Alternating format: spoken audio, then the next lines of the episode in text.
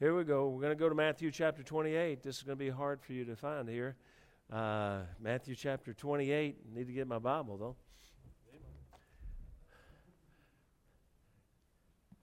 Of course, we um, have been going, this is the third time now on Matthew chapter 28. Probably have it memorized maybe soon, but Matthew chapter 28, verses 18 through 20, it says, Jesus came and spake unto them, saying, All power is given unto me in heaven and earth.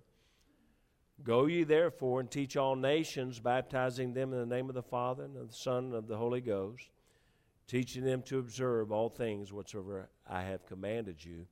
And lo, I am with you always, even unto the end of the world. Amen. Let's pray. Father, I pray that you bless us time we have tonight. Lord Jesus, thank you for allowing us to gather tonight. Father, we do need you. We need you every service. We need you every moment, every breath that we take. Lord, we, we need your strength. Holy Spirit of God, I ask you to guide my mind. I ask you to direct me. And the Spirit of God, I ask you to please just move into this place and help us to learn and to grow from the, the commands that you gave and then you commanded them to be taught. So, Lord, I ask you, please teach us. God, teach us to know you. Teach us to be yielded to you. God, please bend us, mold us, make us what you want us to be. And Spirit of God, I ask you to wrap your arms around this place. There's a mighty hedge of protection. And in the name of Jesus, I ask you to bind Satan from this place and turn back the evil that would try to snatch away the truth here tonight. Please, in Jesus' name. Amen. As you, I have to keep saying this because I said this this morning for those that were here last Sunday night. You know that were, you know for uh, some were not here last Sunday night. So this morning, uh, but there are some that were not here this morning. Uh, that, so we're going to catch you up. Maybe you were probably here last Sunday night. But we're, we're going back to these commands of Jesus, for he said, teaching them to observe all things whatsoever I have commanded you. And so uh, again, for those that, that just uh, we, we, have to keep giving this a little bit of a background, but uh, Jesus uh, came very clearly and he, he says, I've got all power and I'm sending you out to do something. And what I'm sending you out to do is to, is to win them, to go to, to the Philippines and to, to win young orphans. I'm, I'm sending you out there to teach them uh, how they need to repent and, and repent of their disbelief in Jesus and uh, believe in Jesus Christ. So uh, that's what he's te- to, we're to go out and teach them. And then he said, of course, after you teach them, after they truly, clearly believe in me, he said, then they got to understand what it means to be baptized. Why are they being baptized? The purpose of baptism, and to follow me in baptism, that obedience to baptism. And then you need to teach them, and this is what we're dealing with right now teach them whatsoever I have commanded you. All things, though. It, it, he didn't say this last command, teach them that. He said, everything that I've given you. Everything that I gave. And so we started out with the fact that repent was the very first command. Now, we, that we just read the last command that he's going to give. The first command is to repent. Uh, and, and, of course, we understood that, that, that what that repent meant to repent from disbelief to believe. And then we then the second command was to follow me. Jesus said, as soon as you believe, you know, he doesn't really mess around. He said, You get saved, you ought to follow me. You know, if you and it's an amazing thing, but if we really believe he is the eternal God, if we really believe that he is the Savior, if we really believe he's God Almighty incarnate, I mean, he understood, and we ought to understand if we really believe that and we're really changing from disbelief to belief, that it ought to just make sense that you'd want to follow that God. I mean, it just makes sense that you'd want to follow him. And so he said, he said, just, okay, now follow me. Follow me. And, and, and I'm going to keep emphasizing this, but if, if we're going, uh, uh, if he's having to say, follow, follow me, then we must have been going, before we met him, we must have been going a direction different than he was going. So uh, it's just very, very important. And then he says to rejoice. Rejoice because when you start to follow him, you're going to run into trials and tribulations. And God said, if you're going to really influence people by the next command, you better, you better rejoice, have the right spirit, the right attitude through the trials of life. And folks, you know, really, we just got two choices. We can either be in the, you know, the mully grubs and down and discouraged about everything that comes our way, or we can just spit in the devil's face by just saying, you know what? You hit me with your best shot. Guess what? I'm going to keep smiling. You know what? I'm going to I'm to keep serving God. I'm not turning back. I'm not quitting. I'm going to keep on going. And so, and when we do that with the right spirit, when we go through the darkness with the right spirit, then we can let our light shine, and our light will shine because we, again, as I said this morning, uh, your light, it, if I shine a light in this room right now, you don't really notice it. But when you're going and it's dark, if we shut off all the lights here in about an hour, we shut off all the lights and we turn the light on, you know what? That light shines bright. And when you're going through the darkness of trials, if your light is shining bright, people notice it. And so then he goes, the next next law was to, or command was to honor God's law uh, to honor the, God's law. And when he's talking about, he's talking God's moral law that was written down, Old Testament even. It was written down in the Old Testament, and Jesus said, I came to fulfill that. And then I explained to you that fulfilling that, and I'm going to keep emphasizing that because you got a world out there that says that fulfill means he came to end it, that he came to do away with it. Let me help you. That fulfill does not mean that. It means he came to fulfill it to the very end. It means he came and he lived out every bit of it. Doesn't mean that we're not supposed to do it. He says, I showed you how to do it. Now, we can't do it in our flesh, but, but He lived it all out. And so now, they, we go into, therefore, the very next command deals with human relationships, and that's about making things right with our brother. Uh, that, and that's kind of where we were, I think, last week, last Sunday night, but making things right with our brother. And, and, and again, it's all falls into place. If we're not right with our brethren, again, said this morning, and but many of you weren't here, it, it, it, we, we cannot be right with God if we're not right with the brethren. You know, that's why, you know, holding grudges, uh, let me just help you, that, that keeps a wedge, that keeps something between you and God. Being angry and upset and bitter toward people, I, you wonder why your prayers are not answered or you feel like they're bouncing off the ceiling. It's because you've, you've put a wedge in between you. You understand what I'm saying? We need to get right with other people. Amen. Amen, somebody. God said it, I didn't say it. All right? Now, this morning, we dealt with God's moral law concerning adultery. Jesus said, But I say unto you that whosoever looketh on a woman to lust after her hath committed adultery with her already in his heart. And right before that, he said, You know, you have heard it said that, that you're not to, thou shalt not commit adultery. He said, But I'm going to take it even further than that. When you think about it, and we hit that uh, this morning very, very uh, intently, and and so uh, that's where we kind of brings us up to where we are. So the next command that we have is in Matthew chapter 5, verse 37. If you want to look at Matthew chapter 5, verse 37, uh, hopefully you're already there in Matthew. You don't have to go far to, to find this. And so it says, Let your communication be yea, yea, and nay, nay. For whatsoever is more than these cometh of evil. Now, it's a real simple thing, but we're still talking about human relationships here. God's dealing with, He, he goes uh, God is a God of order, and He just handles things in order. And He's dealing with these human relationships, and He, uh, what He, very simply, He said that, that it's, that we need to be very careful with the words that we say, both because we must keep our word and because our words can do so much destruction. Now, I, th- I, believe this is twofold in here. I believe very clearly, most of the time we look at this and we simply say, and I think it's a, a, very clear usage of this passage that it means that, you know, if you make a promise, you vow a vow, you got to keep that. So, you know, don't, don't say you're going to do something and not do it.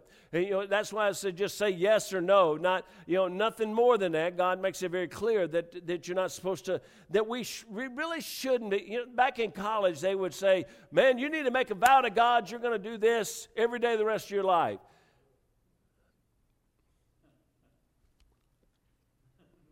Go ahead and give an invitation for three days. I'm not coming forward.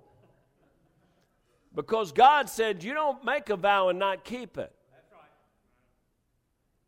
And I went into the hospital, and that was days I didn't even know who I was. You say, well, that don't count. I don't know it don't count to God. I said I do it every day.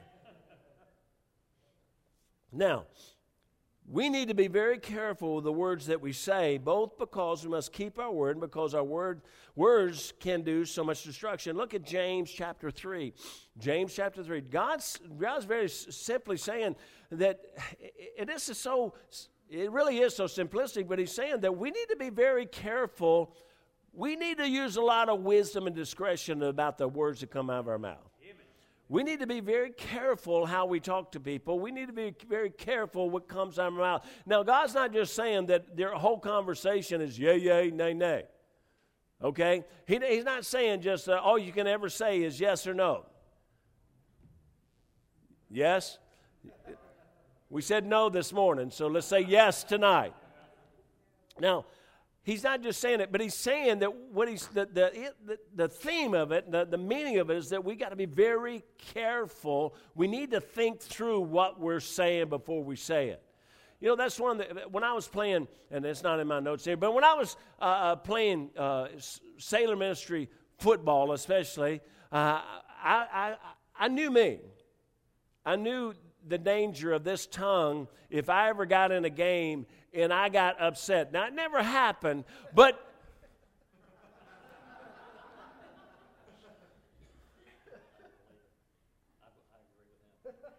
I, so, but anyway, I just, I knew, I knew that if I ever started talking, there's no telling what was going to come out of here. Because you get, look, I'm playing, I'm in my 30s and 40s, and I'm playing against 18, 19 year olds. Okay, so I got to give it everything I got. And I'm, let me help you, I'm still better than they are. But the, uh, but I, am giving everything I got, and it gets pretty intense. And we played what you call flackle, 11 on 11, under the lights. And it, you say, What's flackle? That's where you put flags on for insurance purposes, and then you kill each other. And so, uh, we're out there, and man, I mean, we're going to war here for about three or four hours, and we're, we're, we're just going crazy. And, and, and, and every once in a while, every once in a while, every once in a while, I would get a little intense. If you understand my concept, I would get a little, I'd get a little bit bothered out there, and here's what I had to do. I would walk to a huddle, and they would say, Brother Hooker, we'll call a play. Nope. Somebody else. You know why? I didn't even want to call a play. I didn't want to say anything because if I let this thing open, you don't want to hear what's coming out of there. So I would just keep it shut. You know, every once in a while we just need to keep it shut. You know what? You don't have to speak your mind. You really don't. Nobody wants to hear it. And it and it's such a short subject, Linda. All right.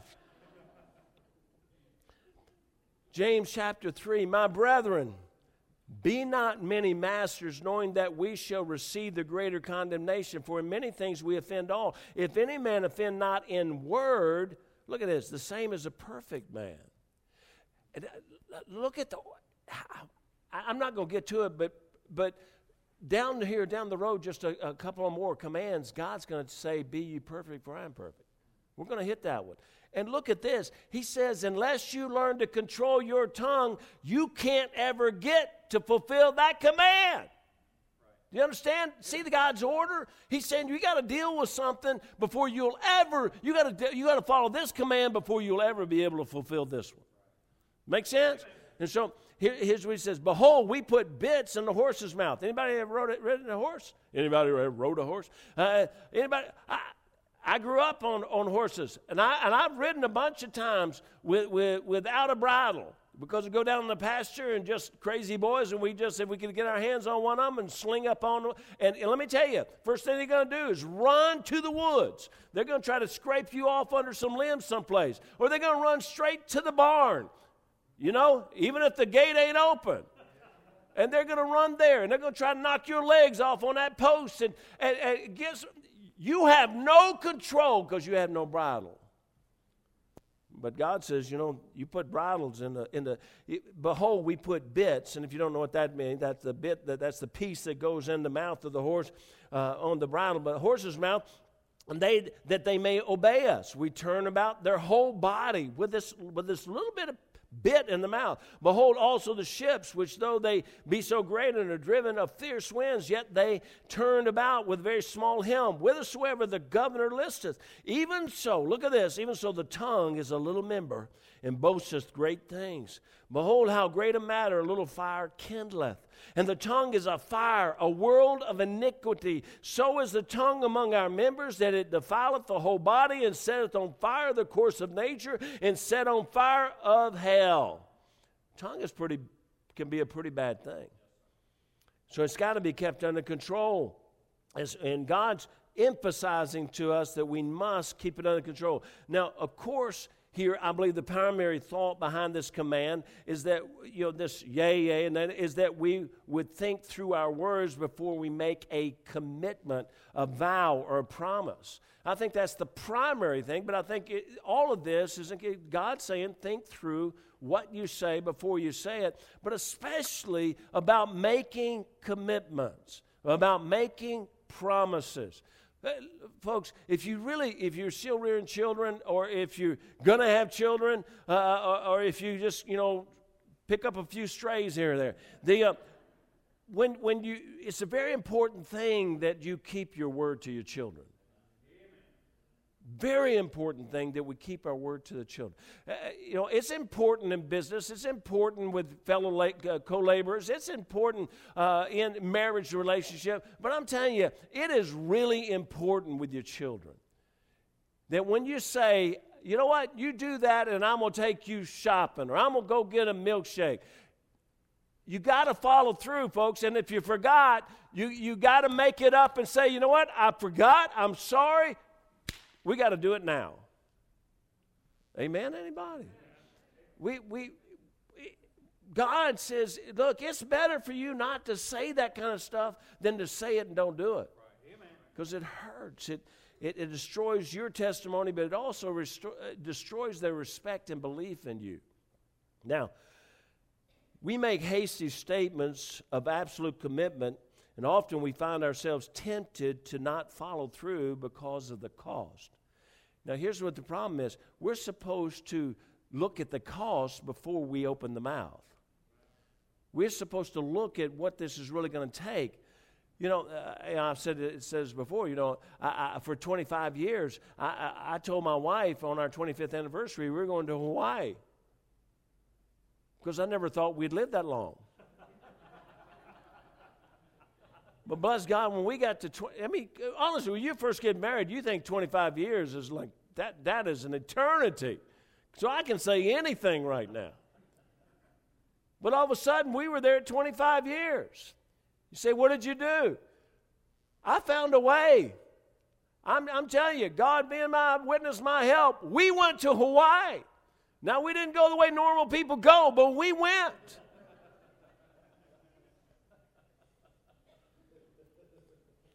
She almost went alone.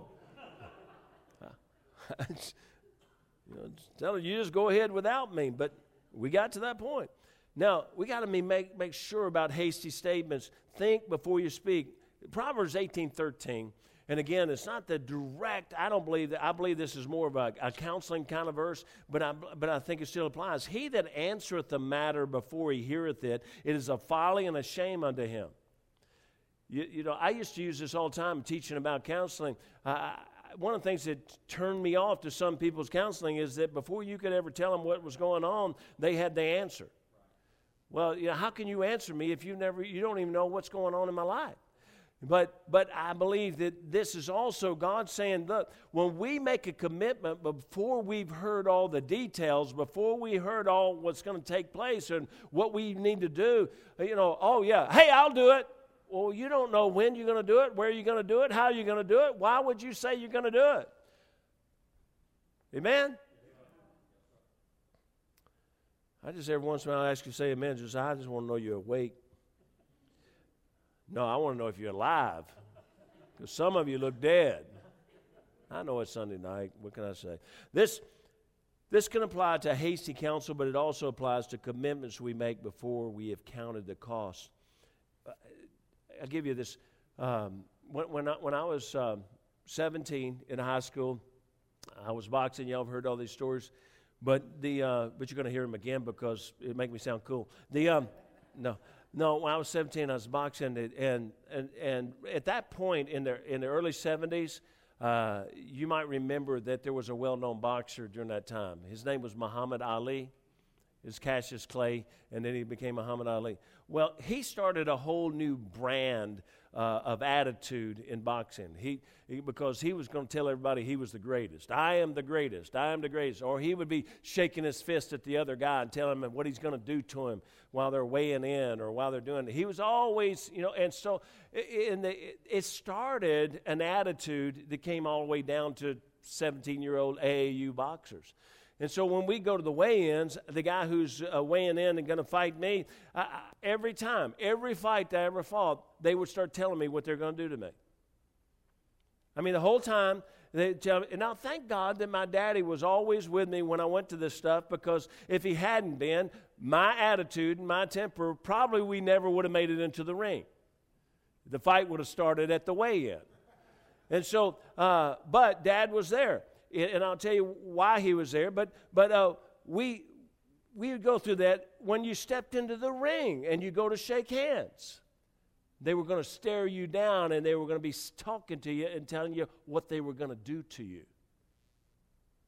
You say, What did you do, brother? My dad, at the very beginning, when he saw it all happening, he pulled me to the side before I ever went up there and he's watching and he said, Son, let me tell you something. And he said, I want you to understand this before we even get started. He said, Son, you never tell a man what you're going to do to him. You just get in the ring and do it. Amen? So when they would be running their mouth, I'd never say a word. When they would be in the ring and they would be uh, shaking hands or they would know, be doing all their stuff and talking to me, I would stand up and smile. And they would be telling me, with it, uh, shaking their fist, and I would shake their hand and say, Have a good fight. Now, what inside of me, I was wanting to continue that statement. Have a good fight because it ain't going to last long. That's what I wanted to say, but I didn't because Daddy said, Don't tell a man what you're going to do to him, just do it. Now, look, we need to be we need to think through the thing. Now, here's a real important reason. What I found as years have gone by, you go ahead and tell somebody what you're going to do to them. What you're going to find is somebody going to make a fool out of you because he's going to do it to you. Now, God is obviously very serious about a vow. He wants us to be very serious about it too. Deuteronomy 23, 21 through 23. If you want to look at that, Deuteronomy chapter 23 says, When thou shalt Vow a vow unto the Lord thy God, thou shalt not slack to pay it. For the Lord thy God will surely require it of thee, and it should be sin in thee. God says, if you make a, you make a vow to God, God says, you don't pay it, I'm holding you accountable for it. That's why, folks, anything that we do, even in this, this church, look, be very, you think through what you do before you do it. You think through before you make a vow or a promise. You won't hear me asking you to do that.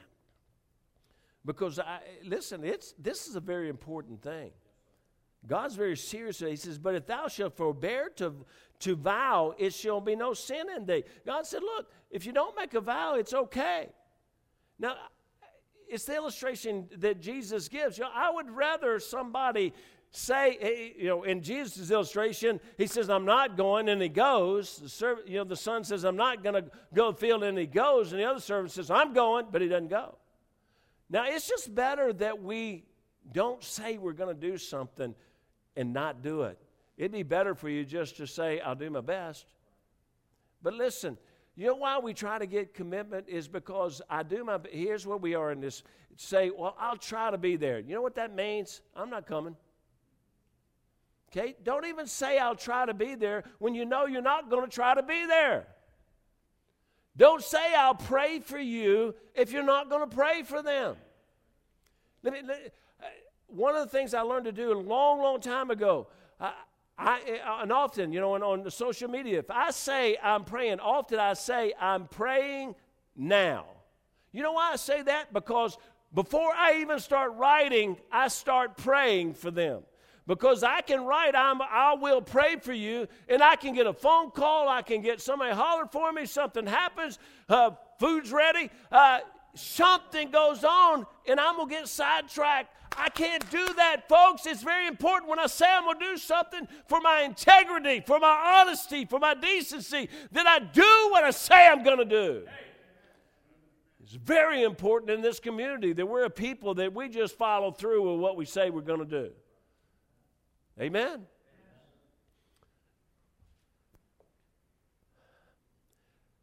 I know this is not mesmerizing stuff, but it's, it's what Jesus taught. He, it, it, this gets down to baseline character, and this is the way he, you know, so much is out there about discipleship.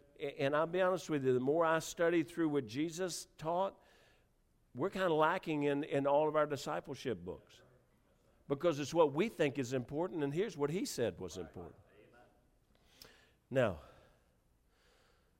he said, That which is gone out of thy lips thou shalt keep and perform. That's what Jesus said.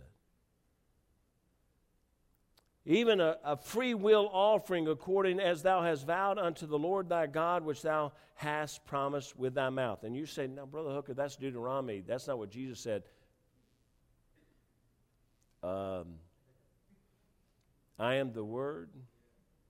In the beginning was the Word, and the Word was with God, and the Word was God. Who is that? Amen. Even if it's not in red. Amen? We don't have time going to all that. Okay, we're going to go to the next point because at this pace, uh, this is going to take me like Romans to get through. But uh, the next point, we're going to go to it, and that's uh, you'll find that in Matthew chapter 5, verse 38. Look at Matthew chapter 5, verse 38.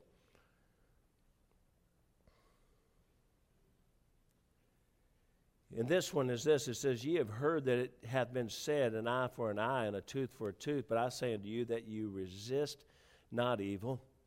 But whosoever shall smite thee on the right cheek, turn to him the other also. And if any man will sue thee at the law, take away thy coat, let him have thy cloak also. And whosoever shall compel thee to go a mile, go with him twain. Give to him that asketh thee, and from him that would borrow of thee, turn not thou away. You see, I believe this is, it's more than one thing here, but the primary teaching command is go the second mile in patience rather than vengeance and retaliation.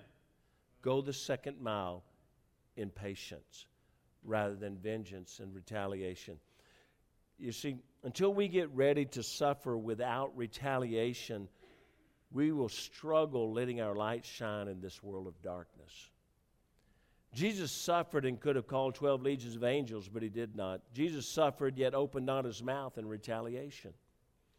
Our protection in this life, listen to this now. We look at something like this, and you know, you're talking about turning the other cheek and all that kind of thing, and, and, and boy, you know, don't we fight back? Don't we do all that?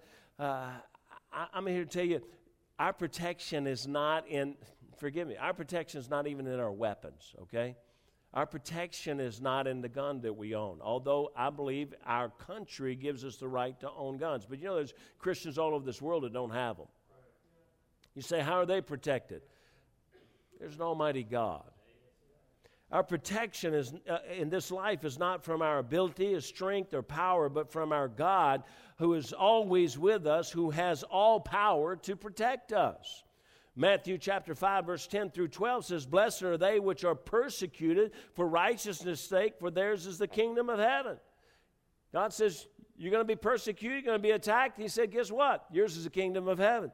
Blessed are ye when men shall revile you and persecute you, shall, shall say all manner of evil against you falsely for my sake. Rejoice and be exceeding glad, for great is your reward in heaven. For so persecuted they the prophets which were before you. God says, Nothing abnormal is happening to you. Proverbs 21 31 says, The horse is prepared against the day of battle, but safety, listen to this, safety is of the Lord. We don't protect ourselves. We don't. Now, I'm not saying that, that you don't defend your family, you don't defend people. I, and, and I'm not talking about somebody trying to shoot you, you don't shoot back. I, that's not what I'm talking about. Some people may not even like that. I, that's not what I'm talking about. I'm talking about most of the real attack that we have. God says, Why do we get so ready to fight about everything? Why we so much want to retaliate and have vengeance? God said, That's not really what it's all about, folks. You need to take those hits. You need to not get so upset about it. You need to let them. Uh, one illustration and I'll be done. In, in my life, you, you know my life, and you know that I didn't get saved till I was 20, and, and I was a ball player, and I was a boxer, and I was a fighter. And, and I, I say before I got saved, I fought more out of the ring than I fought in the ring. Uh, but, but you know, when I got saved, something happened. Something began to happen inside of me. And one day I, I was, I was in a, a, situation and a man challenged me and he, he looked at me and he said, I mean, he just wanted to fight. He was determined to fight. But something had happened to me. You could ask my wife. I lost my last fight because I'd gotten saved and I went in the boxing ring after getting saved. And, and I heard a boy one night in the semifinals uh, of this tournament. I heard a boy. I know I heard him. And, and, and God came all over me. I can't, I can't, this is wrong. Why am I out here just trying to hurt somebody needlessly? To the point that in the championship fight, she was there. You can, she can tell you, I, I, couldn't, I couldn't give what I normally give. I normally had this, this intensity. I was gonna, I was gonna tear his head off and worry about it later. But somehow I couldn't do it. I couldn't do it. And I lost the decision. But I stood here with this, this fella, and and he kept demanding, you know, the, and screaming at me and wanting to fight. I finally looked at him, dropped my arms, and I said, If you want to hit me so bad, go ahead. And he did. He popped me in the face and spun my head around. And I turned back and looked at him. I said, Have you had enough now? He hit me a second time, yanked my head back. And I turned and looked at him and I said, Is that enough now? And he dropped his hands and walked away. Because when Christ comes in, something about our attitude ought to change. Now, humanity says, I'm not letting nobody hit me. Before that day, I used to say all the time, Hey, I won't take the first swing. You go ahead. Now, they didn't know that that didn't mean they were, going to hit me because as soon as they started moving, I was going to knock the fool out of them because they took the first swing. But it, did not get all, it never got all the way there. But this time I just dropped my hands and said, Go ahead. Because I didn't even understand these principles, this law. But God says if we're going to follow the commands of Christ, we can't react like the world. We got to take the hit. You see, the scripture says, He that is slow to anger is better than the mighty, and he that ruleth his spirit than he that taketh a city. I was so ready to fight, so hot tempered, but as God began to change my life, something happened. What I what I've realized is it's not about me proving me. It's about me letting the light of Christ shine. if we're not willing to take the hit without retaliation, we're also not prepared for the next command. You see, we're not going to go into it tonight, but the next command is love your enemies.